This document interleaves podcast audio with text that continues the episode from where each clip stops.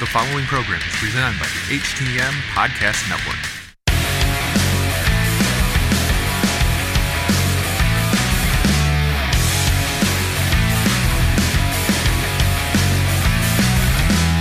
Good evening, everybody. This is Robin Nelson with another edition of Wrestle Podcast, and my guest is Rico the Stylist, former WWE Tag Team Champion. How's it going? Hey, I'm doing great. How you doing? Pretty good. Um, how are you feeling right now um, over there in uh, Vegas? Vegas, it's getting hot. I think we hit triple digits already. Uh, except with this COVID nineteen thing, I have, I've been practicing uh, social distancing, so I don't go out much. Uh, I only go out to work, and due to my uh, police officer background, I work for a security company now that protects uh, state property.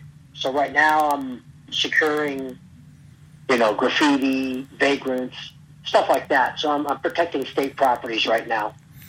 Yeah, that's good. You're social distancing, taking care of yourself because for a while you were uh, pretty sick there a little bit.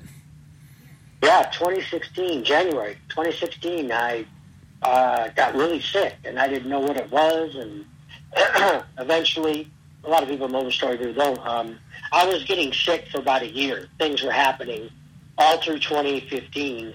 Uh, arms going numb, uh, legs uh, hurting, uh, going numb at the hip, uh, tingling in my neck, uh, like tunnel vision, uh, for forgetfulness. You know, not remembering certain facts. When you're a policeman, you can't have that. Uh, migraine headaches, and then in uh, excuse me, then January 23rd, I remember the day I called in sick. I stayed in bed two days. I couldn't breathe. Um, my ex-wife said, "Let's go to the hospital." Took me to the hospital. Uh, I told them I couldn't breathe. They took chest X-rays. They said, "Well, we can't find nothing. You want pain medicine?" I said, "No, I just want to be able to breathe." And they said, "Well, we'll give you pain medicine." And I said, "I don't want pain medicine. I want to breathe." Well, there's nothing we can do. So I went home and I laid in bed for another nine days. Just, Wow. I couldn't get up, dizzy, felt like an elephant was sitting on my chest. And then she says, I made an appointment. You're going to go see your doctor. So I went in February 2nd, and the doctor looked me over and then heard me cough and said, listen, I want, I want you to go to a imaging. I need a CAT scan of your chest. So that was for the next morning. That was about 2 in the afternoon I saw her. And I went in that morning. They did a chest x-ray, told me to wait in the lobby. I waited. And they said, okay, you can go. And I didn't get five blocks, six blocks from the imaging center. And they called me and said, get back here, pick up this CD. I said, why? They said, just come back and pick up the CD. As soon as I hung phone from them, my doctor called and says, check yourself in the hospital right now. You got to go to the hospital right this second. What's wrong? She says, check yourself in. I said, I got a gun on me. I'm not going to a hospital with a gun. I'm going to go secure my weapon, then I'll check myself in. She says, better check yourself in the hospital. You're, it's an emergency right now. So I told her, yes, I'll, okay, I'll go right now. Well, I went home, and the ex-wife threw me in the hospital. Found out I had a blood clot, almost the size, size of a ping pong ball, in each lung. Almost killed me. Wow. The hospital, yeah. I laid in the hospital for about 10, 10 11 days while they were giving me breathing treatments and stuff like that. Then all this other stuff started coming out. It was there. It just I was just too stubborn to recognize any of the symptoms. I was just going through it. And I said, "Oh, you're getting older. You took a beating your whole life. You know, between American Gladiators, playing Batman, and, and the Conan show, stuff like that. Power Team. I just, you know, WWE. You know, I thought I just thought it was just me getting old. Uh, caught pneumonia two months later. Uh, that almost did me in. Was on like 16 different prescriptions. Two of them had side effects. I had degenerating discs in the neck, two in the neck, two in the back, neuropathy. Uh, I had to skip, skip with a CPAP machine. I, I was stopping breathing during my sleep and uh, between 15 to 18 times an hour because this thing had a, it would send the information to the sleep center and I would have it on an app so I could tell how many times I stopped, the duration, uh, if the mask had the right seal, if it was pumping the right air, blah, blah, blah. I started gaining weight. I ballooned up to like 272 pounds. So I wasn't looking good. And I, for three years, I laid in bed for 20 hours a day. I only got up to pick up my granddaughter from school, drop her off and pick her up. That's the only time I got up. Otherwise, I was in bed Damn. for three Uh, years. also, um, there was a GoFundMe page for you as well, and uh, Chris Jericho uh, gave you uh, three thousand dollars for that GoFundMe page. Yeah, I didn't want the GoFundMe page, and I didn't want the PayPal page.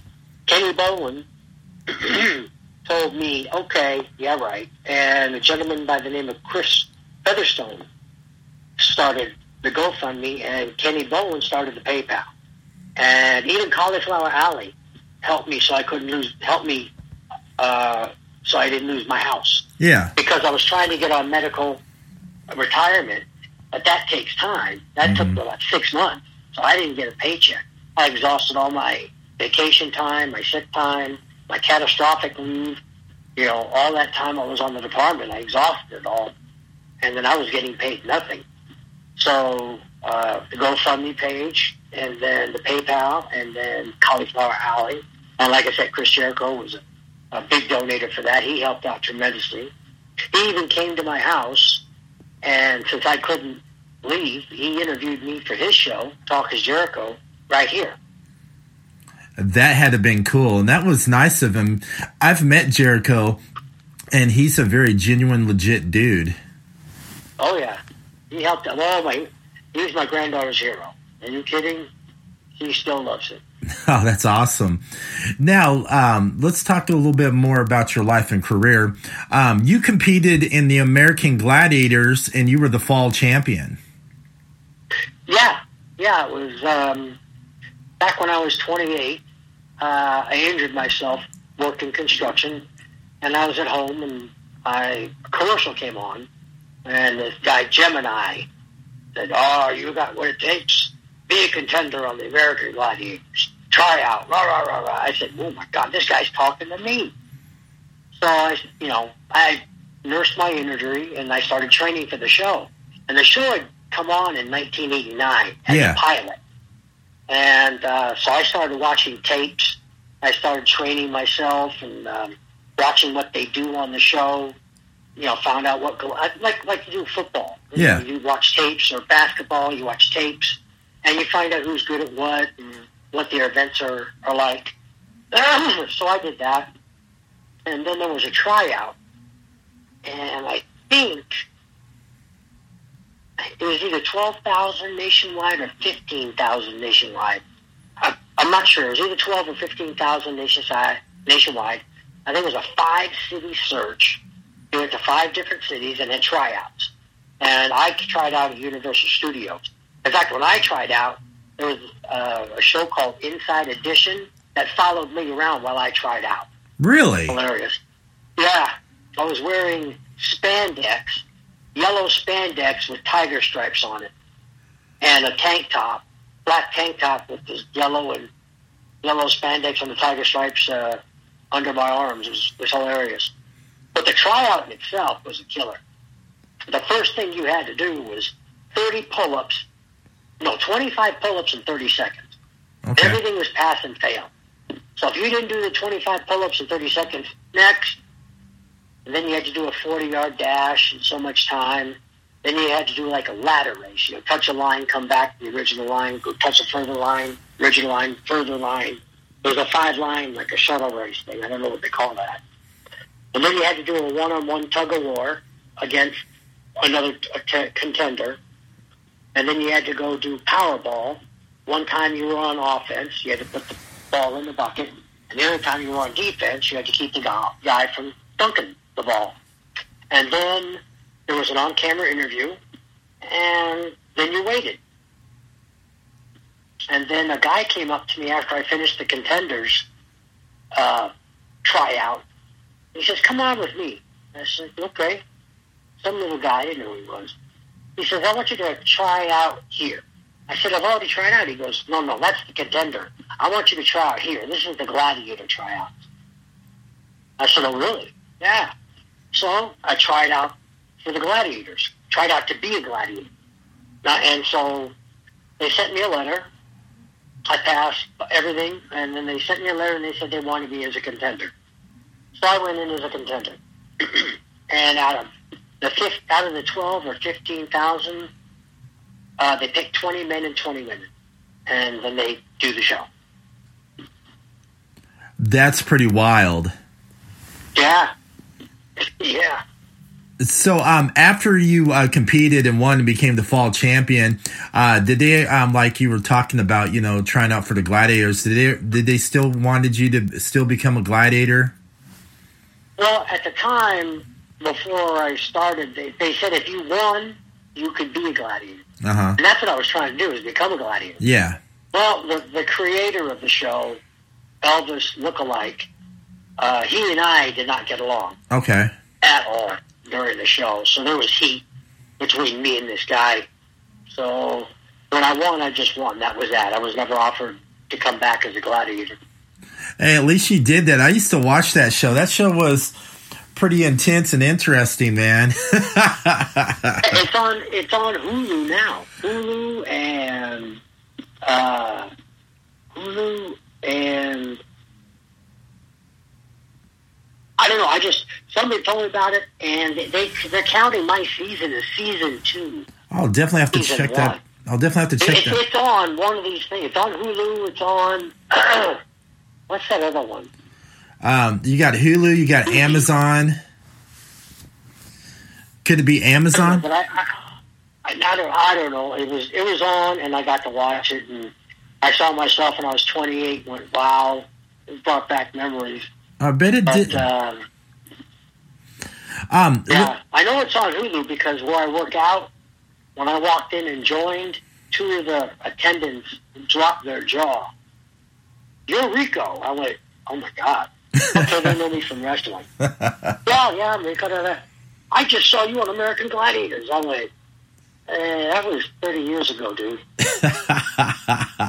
That's funny. No, no, you're on Hulu. You're on Hulu. I just saw you. I was like, oh, okay. You're on Hulu. Hey, that that's awesome. yeah, I tell you what, I had a hell of a mullet back then. I bet. you- Watch, you'll see. In fact, my mullet was so good, I called it a moulet. oh, there's another question I'm going to ask you too before we uh, keep on going about your story. Um, let's talk about those chops you had on on the side of your on each side of your uh, face. That's Oh, now you're going from gladiators to WWE. um, I'm going to go there um, fast. no. I wanted to go uh, talk about the chops, and then from there we can uh, Okay. uh, talk Okay, about chops. yeah. Uh, okay. Uh, I was OVW. Like I said, I got called up Mhm. uh, for 90 days.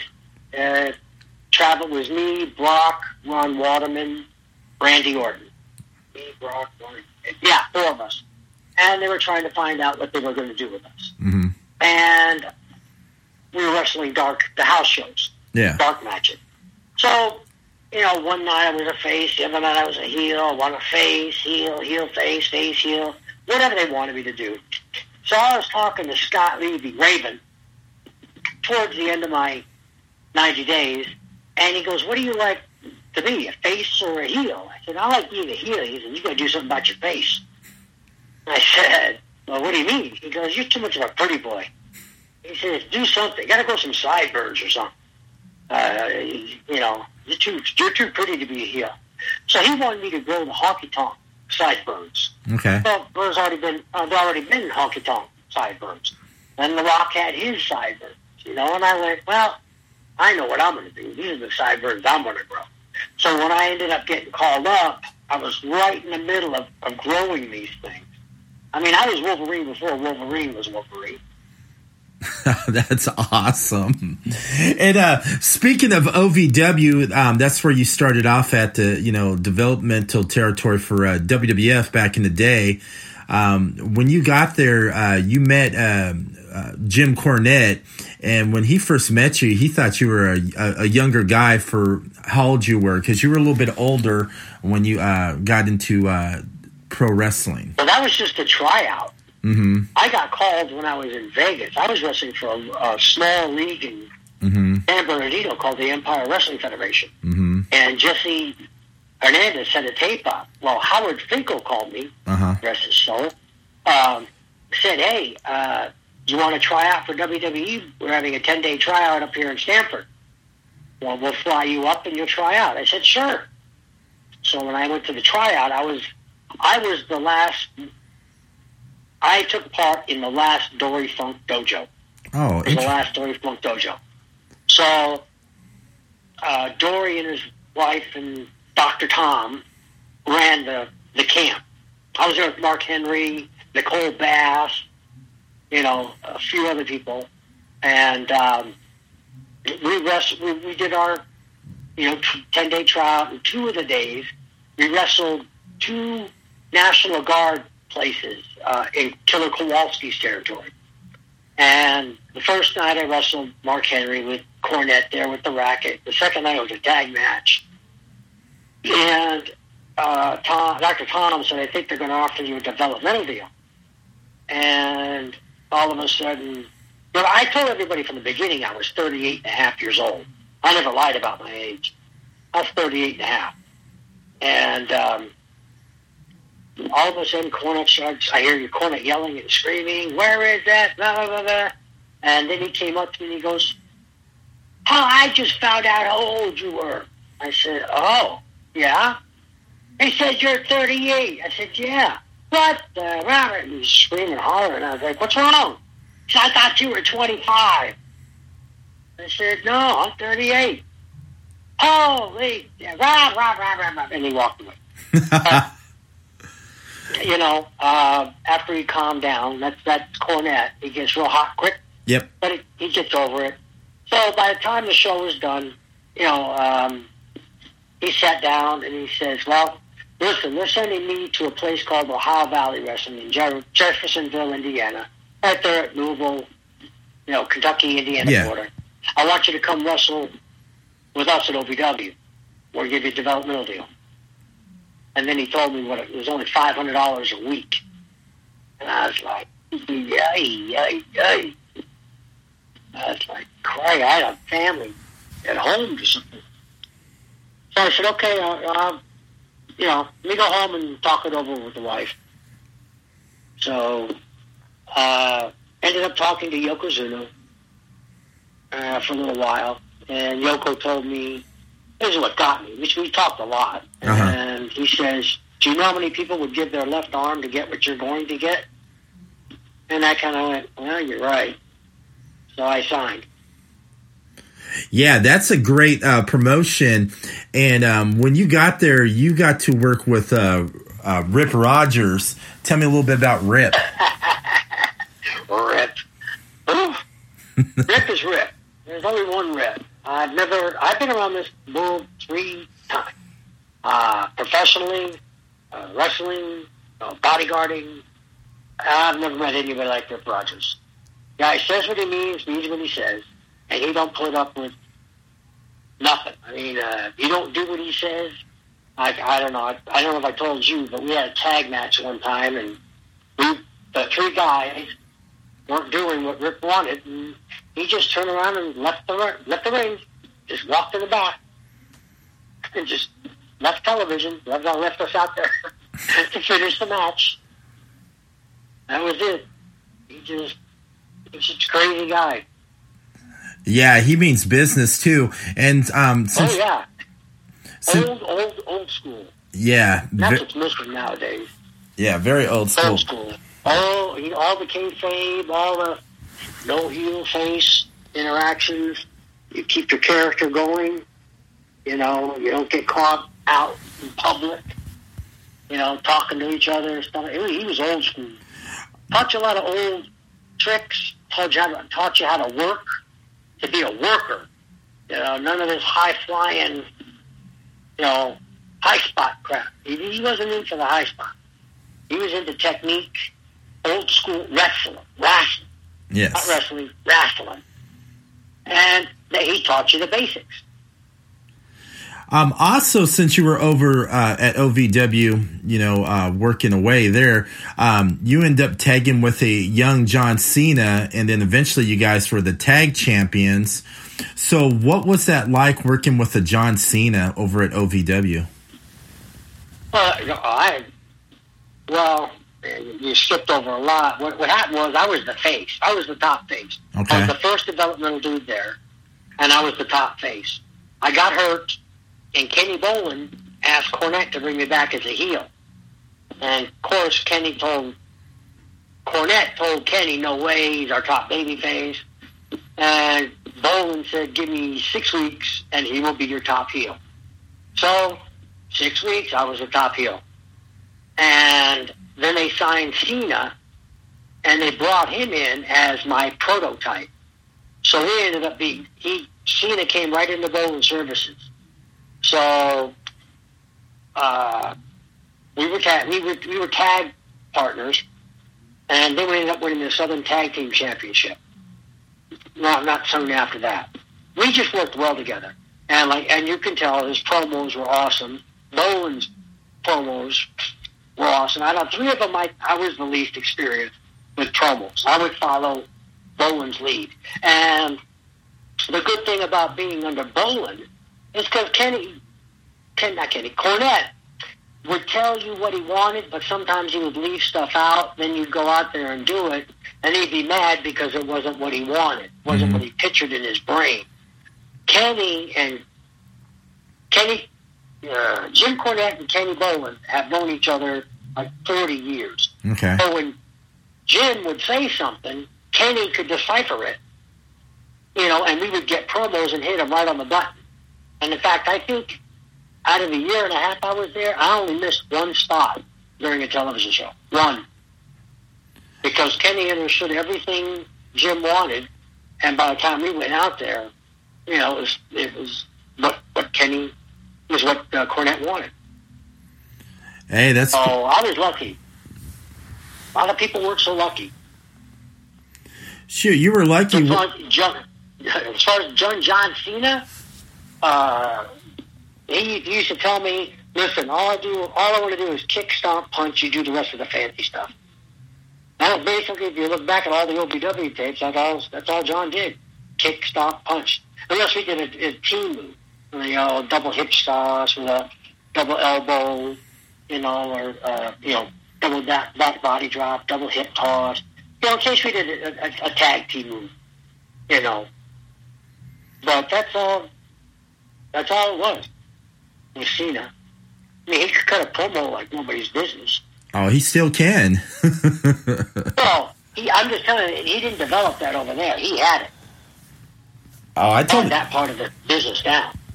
Oh, I totally believe it.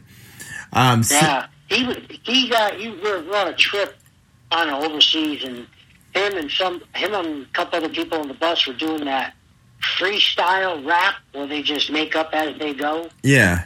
And Cena, they were talking about how great Cena was at that. So, so talking's always been Cena's great point. Oh, yeah. You can tell when he's on the mic. You can tell it's like very natural. All right, and then um, after your year and a half, you were of OVW, and then you, you had your tryout with WWE. Um, tell me what was it like in your experience over at uh, WWE? Uh, uh, actually, I was just going there for 90 days because they were just going to cut me. Vince really didn't like me because I was too old. Uh huh. You know, I was I was older than DDP when I started. I think DDP was 36. I was 38 and a half. Okay. I debuted on television at 40. So, uh, in fact, the Brooklyn Brawler, Steve Lombardi, goes, Funny, you're funny. I said, What do you mean? He goes, I retired at 40 and you're a rookie at 40. That's what he told me. I was like, Okay. so, uh, so as far as doing the house shows and stuff like that, Cornette, Jim Ross, and Stone Cold Steve Austin basically asked Vince, or I told Vince, or whatever, give him 90 days. If you can't think of nothing of it for him, then he'll go home. Because Cornette, in a letter to them, said, you know, listen, Rico's done everything we've asked. He's been a face. He's been a heel. He goes to all the promotions for the show. He tears the ring down. He puts it up. He helps everybody. He goes to the children's hospital. He, he's a good representative of OVW. He'd be a great ambassador for WWE. Just think, of, just give him 90 days and see if you can think of something. So they did. So then that's when, like I said, all four of us went up there. And um, as I remember it, I was I was getting ready to go out and wrestle, and Miss Jacqueline and Stephanie were behind stage at a house show, and they were talking to each other, and they were looking at me because I was stretching, getting ready to go out, and they were giggling, and I'm thinking, okay, I'm just being paranoid, and they would talk back and forth, and they would laugh, and they look over at me and then laugh again, and then. I, gee, is my fly down? I look down, I'm, oh, I don't have a fly. I'm wearing tights. Uh, what is hilarious? Well, I'm not going to go walk up to Steph McMahon and go, what are you, what are you laughing at? Yeah. You know, you don't, you don't do that to the boss. So afterwards, I got Jacqueline, and I, I said, what are you guys laughing at? Said, oh, nothing. I said, come on. Come on. What were you laughing at? Oh, nothing. Can I ask you a question? I said, yeah. Would you dye your hair bleach blonde? I said, they asked me to, yeah. Okay. And that was it. That's all I knew. so I didn't know what was coming. And then I'm at home on one of the weeks I have off, and then I get this phone call Sunday night, Monday. Uh, we need you up in Ottawa. What? Yeah, we're we're we're, we're e-ticketing you to Ottawa. Get up here. Uh, what do I bring? Just just bring yourself. Just get up here. Uh, we'll, we'll uh, email you the ticket. Okay. What am I doing? Just get up here. Okay. So I show up in Ottawa, and then I get advised that, okay, you are going to be Billy and Chuck Styles. And I'm waiting for something to follow. Uh huh. And nothing. And, and I'm looking at them, and I'm, they're looking at me, and I'm looking at them. And I said, okay, what kind of stylist? I don't know, you're just, you're just their stylist. What, a hairstylist? Foot stylist? What? What kind of stylist? You work it out, or you flesh it out, I was told. You flesh it out. And I went, oh my God. And they would just walk away. And I'm thinking, stylist, stylist. So now my brain is on overload. And I, and I don't know what to wear because I don't have anything. So I wear a black shirt and black pants. And I go out there and I spin kick Matt's head off during the match. And they retain the title. And I started really, you know, going, okay. And I even told Billy, I said, Billy, I barely know how to wrestle. I don't know even the first thing about managing. And now they got me as a manager. Billy Gunn says, "Don't worry about it. I got your back. Just just do what I say. You'll be fine." Okay. So Billy took it me under his wing there. So because I didn't know how to manage. Like I said, I barely knew how to wrestle. So, uh, Went home and start. Hmm? go ahead. I'm listening to you. Oh, so I went home. I started thinking stylist and stylist, and started going through my head, and it hit pop, blink, light bulb went off.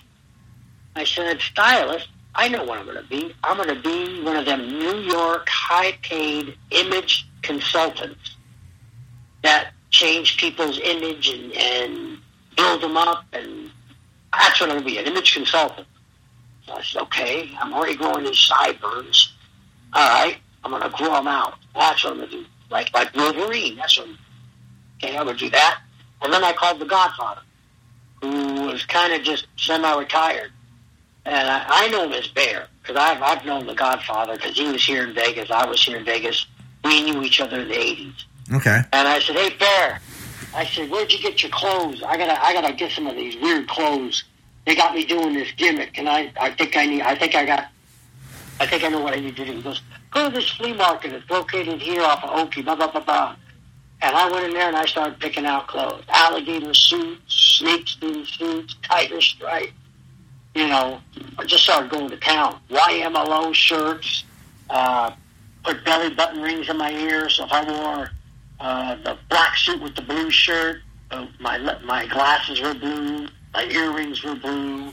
I wore a red shirt, the red lenses, red belly button earrings, you know, stuff like that, color coordinated and stuff. And then I started coming out with that attitude, like I'm from New York and I'm, a, I'm an image consultant, and and uh, then it started to work. And uh, that that's how Rico the stylist. That's how that got born. That's pretty cool. Um, also, um, part of you know the you know since you were Rico the stylist, um, tell me a little bit about the infamous wedding, uh, Bill and Chuck's wedding. Oof. Oh. Well, that was. Eh. I really don't know who really. I think maybe Stephanie came up with that originally. Uh huh. But up until that point, I never really had long promos. Yeah. And my first my first promo promo was about a page and a half, and it's when Billy proposed. I mean, when Chuck proposed to Billy on TV, Yeah. and that was like a page and a half. And then the wedding, that was about four and a half pages worth of memorizing and hitting my cues and stuff like that. Talk about being a bundle of nerves. Wow. I had a couple different endings, and uh, the funny thing was, is uh, it was it was called a commitment ceremony, you know, Yeah. and we couldn't, you know, since it was, you know, two guys, we had a minister, uh, so uh, Vince got this minister, and he brought him in his limousine, and it was an old guy, and had like the oh the shakes like Michael J. Fox. I don't know what that's called. Uh huh. Uh, uh, what's that? Is that Parkinson's? I think it's called. Yeah, it's So He, Parkinson's. he shook like he shook like that, and Vince doted on him the whole day. Because at TV tapings, you get there about noon, and you're there, and they're developing the show, and it changes, and they develop the show, and about six or seven, then they shoot Velocity, and then they go into the, the taping of SmackDown. Yeah. Well, this old guy's there all day around Vince. So, you know, yeah, and as everybody knows, you know, Vince catered to this guy, brought him his lunch from the catering table, sat with him, was friendly with him. So nobody knew anybody anything different except a few people. Yeah. Me, Billy, Chuck, Rosie, Jamal, Stephanie, and uh, under that mask was Eric Bischoff. Everybody knows now. And I say that if that would have been Raw, that would have been the best kayfabe event in wrestling history. Oh, I totally, Nobody, I totally believe it. nobody knew any different. Because when he when he said, "Wait a minute, did I hear myself say three minutes?" Everybody in the back and everybody in the audience all inhaled at the same time. Because I know, because my ears popped. And everybody went, oh, oh. And no, like I said, and then it Eric peeled off his face, and it was him. So if that would have been Raw, the only thing it ruined it is because the dirt sheets got it. And by the time it hit SmackDown, everybody knew Eric was the minister. Wow. Raw or live, that would have been Raw or live. That still would have been the best kayfabe event in wrestling history. Um, from there, what made you go towards more of the openly gay character? Mm, who said that was gay? hey, The stylist was gay. hey, I was just asking a question. I know, I know, but but wait a minute. Who said the stylist was gay? Now, I'm not saying good or bad, but I'm just saying what what would happen? What what what what could say that? I mean, how, what made you say that he was? How could you? How could anybody? Not just you. Uh huh. General question. Yeah. What proved? What what incident proved that the stylist, Rico the stylist, was a gay person? Hey, that's a good question. It could have went either way. You wore some flashy clothes. Mm, you didn't know. Nope, you didn't. And, and, at the end of the wedding, what was it? Why didn't Billy and Chuck go through with it? what did they say it was? It was a publicity stunt. That's why I got so mad when they when they didn't exchange vows. Uh huh. That's why and I had a contingency plan, and that's when Eric did what he did, and Listen Three Minute Warning came out and smashed the hell out of Billy and Chuck, and Samoa dropped Stephanie, and then I jumped to Raw. Okay. You see? Yes. So now you don't know if the stylist was gay or not. There's nothing says he was or was not. Yes, that's totally true. Okay? So, moving ahead, because now Billy and Chuck and the stylist are broken up, I'm with three minute warning. Okay, so I get to I get to wrestle Ric Flair the next week on Raw, and I go over on Rick. I think that was Vince's way of saying thank you. You did a good job on the wedding. You didn't miss up. You didn't miss a thing. You hit every cue, and it went off just like I saw it. So I guess I got to go over on Ric Flair, which was a big highlight of my career. So, uh, God bless both their souls. I mean, rest in peace for both of them. But Jamal got in some trouble in Florida, so Vince fired him. So he couldn't have two minute warning, and that's when Rosie went and became shit, superhero in training with the Hurricane, and then that's when Triple H asked me through Vince if I could be this Adrian Street character, Exotic Adrian. Mm-hmm. And I said, okay, why me? And Triple H's words was, Vince says you're the only one that can pull it off. All right. Said, is, is, is, is, is he still alive? Yeah. Do you know where he's at? Yeah. I want to meet him. I want to talk to him. I want to ask him what he did to make it, make it successful, and how do I bring that character into the millennium? Mm-hmm. You know, because I can't, I couldn't do what he did in the '70s. I'd have been shot, openly assassinated, because he was mistreating his valet. You can't, you can't do that nowadays. Yeah. can't mistreat a woman. You know, women's lib and everything else going on. Uh, That'd that'd have been too much for TV. So he flew me down to Gulf Breeze. I met Adrian, and who his valet was, his name Linda. That was his actual wife. And we talked for a long time 10, 11 hours. And we discussed a game plan.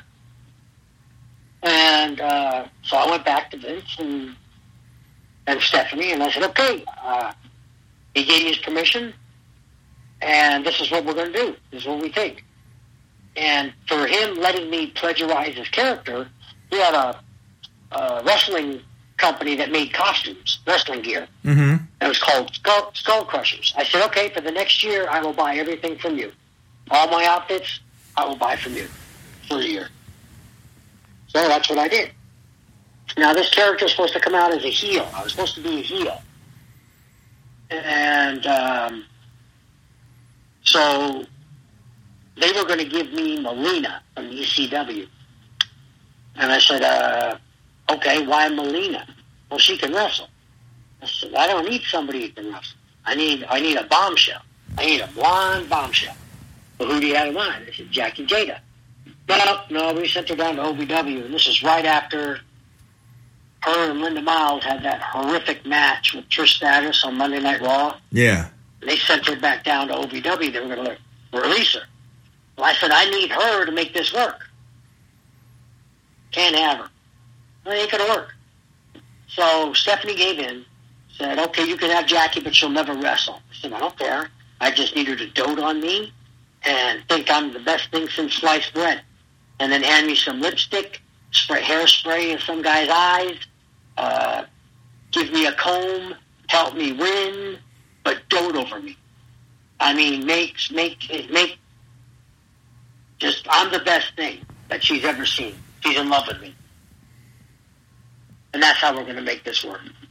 Okay, so that's what they did, and then um, the heel thing started to work, but I kept thinking of funny stuff to do that would embarrass the faces and hopefully get the audience upset. But eventually the audience started liking what I was doing. And they were starting to laugh. So I went and turned myself face on accident. And uh, so Kane came out and crushed me on Raw, and then I went to SmackDown. And then I was a face. Wow. You didn't know if I, and then, and then, even then, you didn't know if I was gay or not. That was so. I That, mean, yep. How, what was I gay? You wouldn't know. It kept me guessing. Um, when I was watching you, Yeah, I did funny things. I mean, I slapped your ass. I rode you like a horse, jumped in your arms, kissed you in the cheek, kissed you in the mouth. but then, when I had to go by and win, all of a sudden, a different side of Re- that character, Rico, Mhm. the makeup Rico, came out and he whipped your ass with a lot of with a lot of moves. A lot of it was martial arts, and I had my own specialty move. In fact, my moonsault, Bill DeMott called it the high hard one. that's a good name. That's what he called it. He goes, "Oh no, Rico's going for the high hard one," and there I went. And then I had one where I jumped, I pulled my and fell on my back, my Mhm. knees on their back. That was called the sideburn stunner. Yeah. I had my spin kick, and uh, that step when I kicked them in the gut, roundhouse kicked them in the gut, and then stepped over and kicked them in the face. That heel kick. Remember that one? Yeah, I remember that heel kick. Yes, I did. Yeah. That and spin kick. So, but see, even then, you didn't know if I was actually gay or I was playing gay. And Al Snow, Taz, and um, Al Snow, Taz, and Bill DeMott would, would say this during my matches. You know, Rico's a heck of a wrestler. Even JR would. And he said, I think he's just doing this to get inside the wrestler's head to get them off their game. So they would be saying that when I was doing my shenanigans. But when it came down to putting, putting the, the ass whooping, then Rico did it. And then when, I, when Charlie joined the team, that was hilarious. Now you really didn't know what was going on. Because, you know, it was a triangle. Jackie loved Rico, Rico liked Charlie, Charlie liked Jackie. Rico was pinching Charlie's butt. Rico was doing things to Charlie to get him to whoop people's ass in our tag matches. So, you know, so you couldn't really tell. That was the dichotomy. That's the same dichotomy Kane had. When Kane had, was behind the mask, Yep, I remember that. years he was behind that mask. It, it just, and then they took the mask off him, and then they put it back on him. Once that mask came off, that was it for that type of character, for the, the mystique of that. Same, um, Adrian Adonis. He tried, Vince tried this the thing with the flamboyant wrestler, but he had Adrian Adonis come out and just flat out say he was gay. Well, it blew the character Mm-hmm. blew it. And Vince, before I left, because I asked for a raise, and that's I, that's one of the reasons I think that's the reason why I got released. He tried to have that other guy do my character. Uh, what, what's what's his name? Came out. He just came out in the last Rumble. Uh, was it? Or. Was it? I'd have somebody else do. Huh? Uh, was it? Uh, the character you're thinking about was trying to take your place, and the more the Yeah. flamboyant. Um, was that? Um, I'm trying to. I, I I could picture it. I'm trying to think of the name of that wrestler, but didn't work. I know who you're talking about. Yeah. Well, Vince, that character didn't work no more, and then, then he tries for somebody to do it, and he flops at it. So, yeah, he, uh, he just came out in this last Rumble, I heard. I, I, I have his name, I see his face, Sam Morelli, or, which, I don't know, Martinelli, I don't know. But whatever. hey, you're the best at it. So, uh, Rico, But, So where uh, can everybody find you on social media as well, so they can follow you? No, I'm not. I don't do social media. I don't because I can't answer everybody, and I, and that I, uh, you know, uh, Kenny Bolin when he gets when he gets fans ask me because Kenny's got a direct line to me. Uh huh. Uh, I didn't know this until about a couple of years ago. There's an Enrico Constantino appreciation page, Okay. and it's run by a gentleman, Harry, in South Korea. And he runs the page. Uh, he puts stuff up, and I just figured out the other day how to answer messages. I answered a girl from 2017, and she got she can't got back to me within 15 minutes. It was hilarious. But uh, yeah, he, he runs that page, and he gets me messages, and I either write him or now I can figure out how to answer fans. But I'm, I don't do Twitter or, or Facebook. The reason, only reason I have Messenger and Facebook is because of the GoFundMe page. Mm-hmm. But I, I'm not. I'm not part of the. I'm not a big fan of the social media and hey, look what I had for breakfast. And, Yeah. Look, I'm over here driving. I there's too much to do in a day for me to be on social media. And if I couldn't answer everybody back, it, I would just feel like crap. Yeah, I would. I would too. I mean, if someone was trying to find me like that, and I wasn't on it and I figured out how to do it, I would feel the same way. Yeah, I, I totally agree and totally respect your wishes while you're not on social media. But anybody who knows Kenny Bolin, Kenny can get a hold of me at any time and does. All right. So, yeah. So, uh, Kenny the Star Maker Bolin. He does that. So, yeah.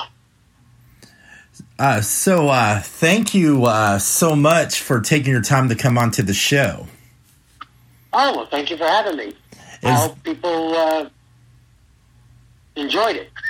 Uh, I think they will, and I'm definitely going to have you on again. I definitely want to do a part two because you have some more stories to share, you know, and um, I don't want to, you know, give everybody the whole, you know, frosting of the cake. You know, I, I just want to give Okay. Slices here and there, but definitely we're going to do a part two. okay. You just, you, you have my number, so Yes, I do. direct number. So uh, if anybody has questions for you, um, I, I I told this to this other gentleman. I said because you know a lot of people do know my story and they have they have their own questions and Yeah. sometimes this is taped and not really live. Mm-hmm. I asked this other gentleman who I'm going to do a podcast. He's in the UK. Mm-hmm. I said, get in touch with your audience now. Tell them that I'm going to be on at, on this date. Ask them, is there anything they want to ask of me? Yes. So when, because it's not a live show, so I can answer these questions, and then when you edit and put it on, Mm-hmm. they've got their questions answered. You know, you say, hey, this is uh, Johnny from Longshire, England, wants to know blah, blah, blah, blah. Uh, and I said, do that, do a section there. And I said, because I'd really like to know what the fans think. I didn't even know I had a fan base in UK. You know, I, I've been gone 15 years. You know, over 15. You know, we haven't even talked about Japan yet. Oh, we're going to do that on the next podcast. Okay. Yeah, because I'm just I just wanted the, the story from the OVW to the you know gladiators to WWE. That's just your first half of the story. I want to get into your next half of the story. We talk about Japan and you trying out for a certain NFL team, all that great stuff. Oh, yeah, okay. We'll do that. All right, Alrighty. so we'll call this, you know, Rico the Stylist on Wrestle Popcast Part One. Okay. But like I said, thank you so much. Um, I got your number, and um, I will also uh, uh, uh, give you my personal number so you can have it as well. I just give me a text with it, and that would be great. All right. And everybody else, uh, thank you for listening to Wrestle Popcast. You can follow Wrestle Popcast at Podcast City Network at podcastcity.net. And you can follow my platforms, Wrestle Popcast on iHeartRadio, Spotify, iTunes, Apple Podcasts. You can follow me at Facebook at Robin Paul Nelson, Twitter at Rob Kicks, and subscribe on my YouTube page, Wrestle Podcast. Everybody have a great evening.